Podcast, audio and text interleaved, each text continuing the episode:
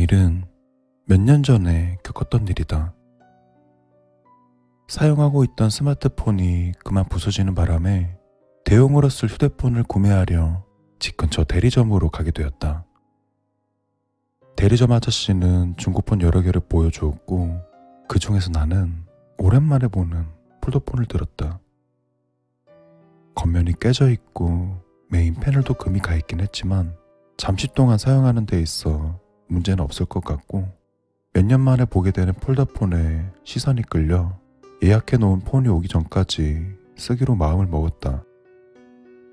그런데 이 폴더폰을 들었을 때 대리점 사장님께서는 알 수 없는 묘한 표정으로 다른 것도 많은데 왜 하필 그걸 들었냐고 물었고 나는 그냥 오랜만에 써보고 싶은 거라 말했었다. 그렇게 대용으로 쓸 중고 휴대폰을 개통했고 집으로 돌아가는 길에 문자 하나가 왔다. 처음에는 개통 문자인 줄 알았지만 그것은 개통 문자가 아니었다. 그리고 그 문자에는 오빠 나 은영인데 지금 오빠네 집으로 가고 있어 라고 쓰여져 있었다. 아무래도 이 폴더폰을 사용하던 사람의 여자친구인가 보다. 난 그 문자를 보며 뭔가 여자친구가 생긴 느낌이 들어 피식거리며 조금 전 문자를 다시 보게 되는데 뭔가 이상하다. 만약 문자를 보낸 사람이 여자친구가 맞다면 분명히 자기 이름을 문자에 쓸 일이 없다. 잠깐 이상하다 생각은 들었었지만 나랑은 상관없지라는 생각으로 나는 메시지를 지웠다. 그렇게 며칠 동안은 아무 일도 없었다. 한 이틀 정도는 친구들이 오랜만에 폴더폰을 본다며 폴더폰에서만 느낄 수 있는 그 똑딱거리는 키감을 느껴보자고 마구 눌러대는 것을 빼앗느라 고생했던 것 외에는 아무 일도 일어나지 않았다.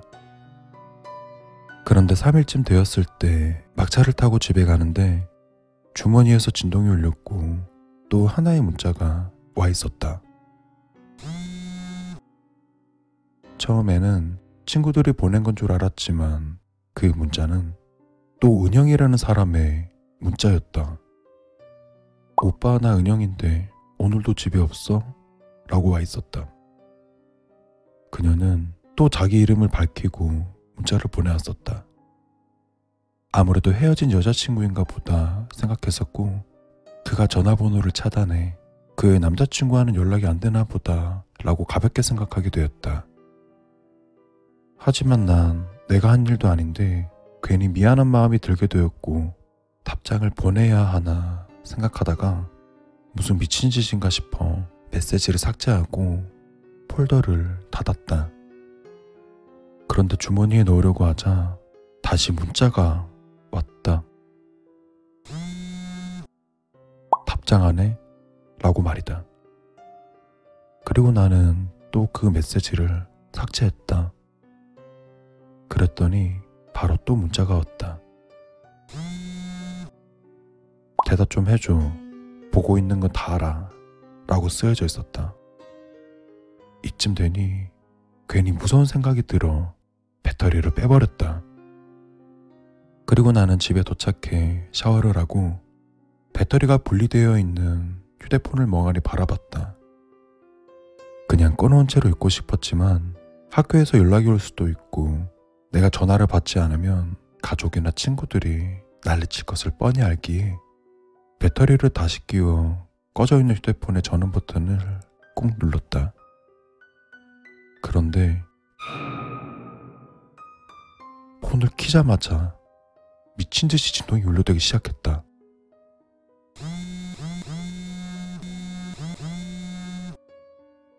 그리고 그 문자에는 받아, 받아, 받아 라는 똑같은 메시지가 수십 개가 있었다. 나는 너무 깜짝 놀라 바닥에 폰을 떨궜고 진동은 멈추지 않고 계속 울려댔다.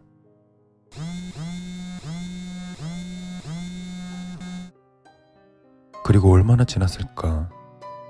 난잡하게 울리던 진동은 멈추었고 바닥에 떨어진 휴대폰을 집어들었다.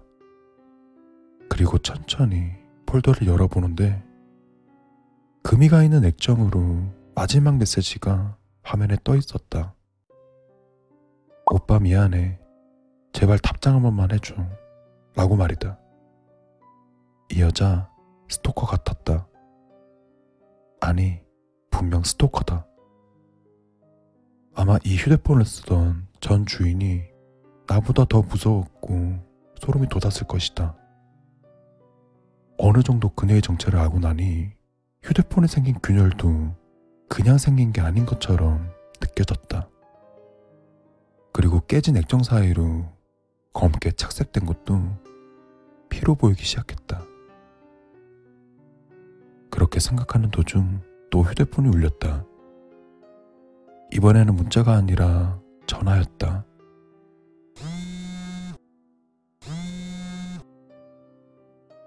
받을까 말까 고민을 하다가 나는 이 이상한 체험에 호기심이 생겨 나도 모르게 통화 버튼을 누르고 전화를 받았다.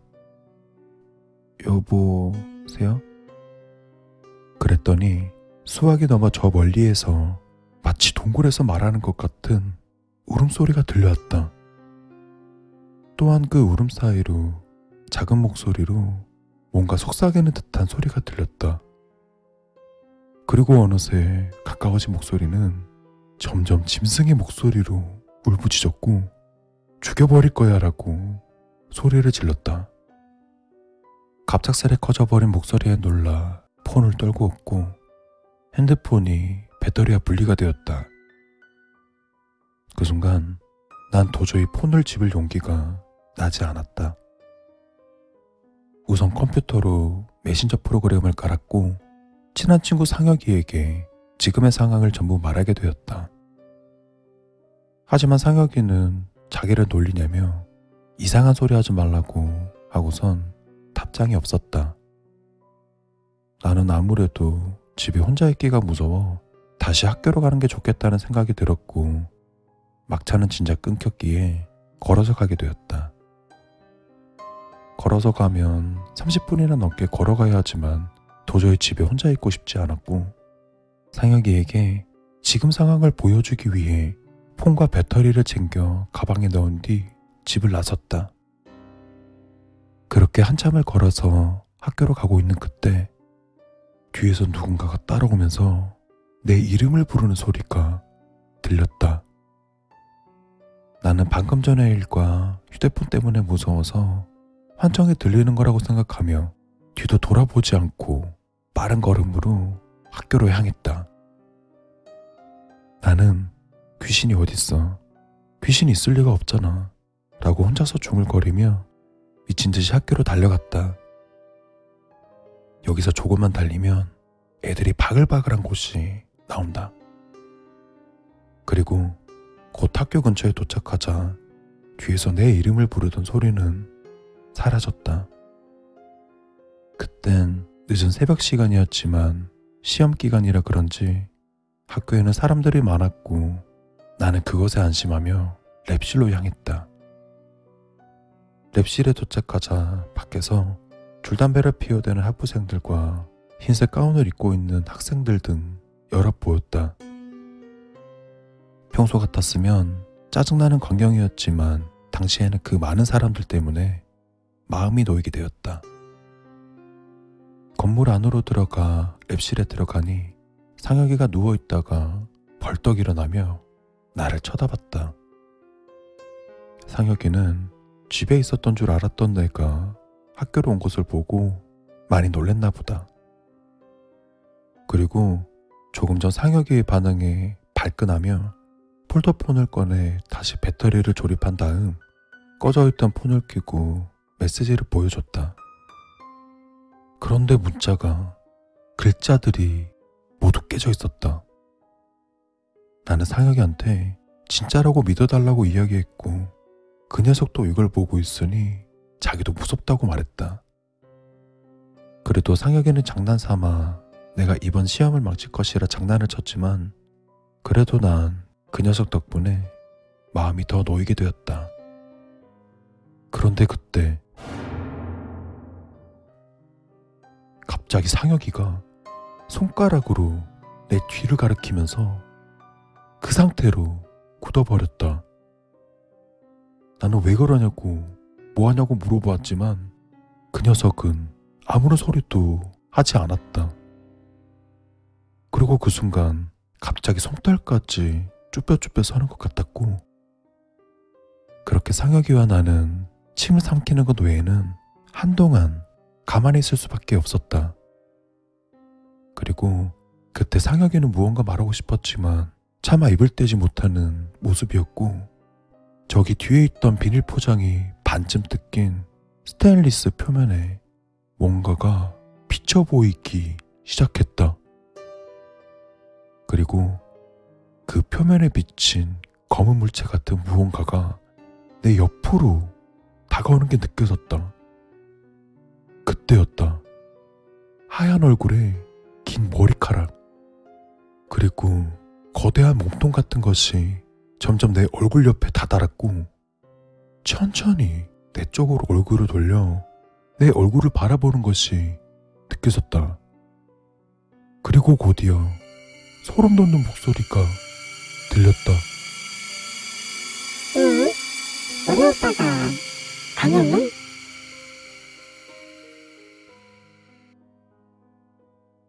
소름 돋는 그 형체는 어둠 속으로 사라지게 되었다. 상혁이와 나는 그것이 사라지고 서로 입이라도 맞춘 듯 조용히 걸어 나갔고 사람이 가장 많은 술집으로 들어가 술을 마시며 서로 한마디도 하지 않았다. 그 후로 나는 폰을 돌려주러 대리점으로 갔고 나지막하게 충고를 하고 돌아왔다. 이딴 물건 절대 사람들에게 주지 마세요. 라고 말이다.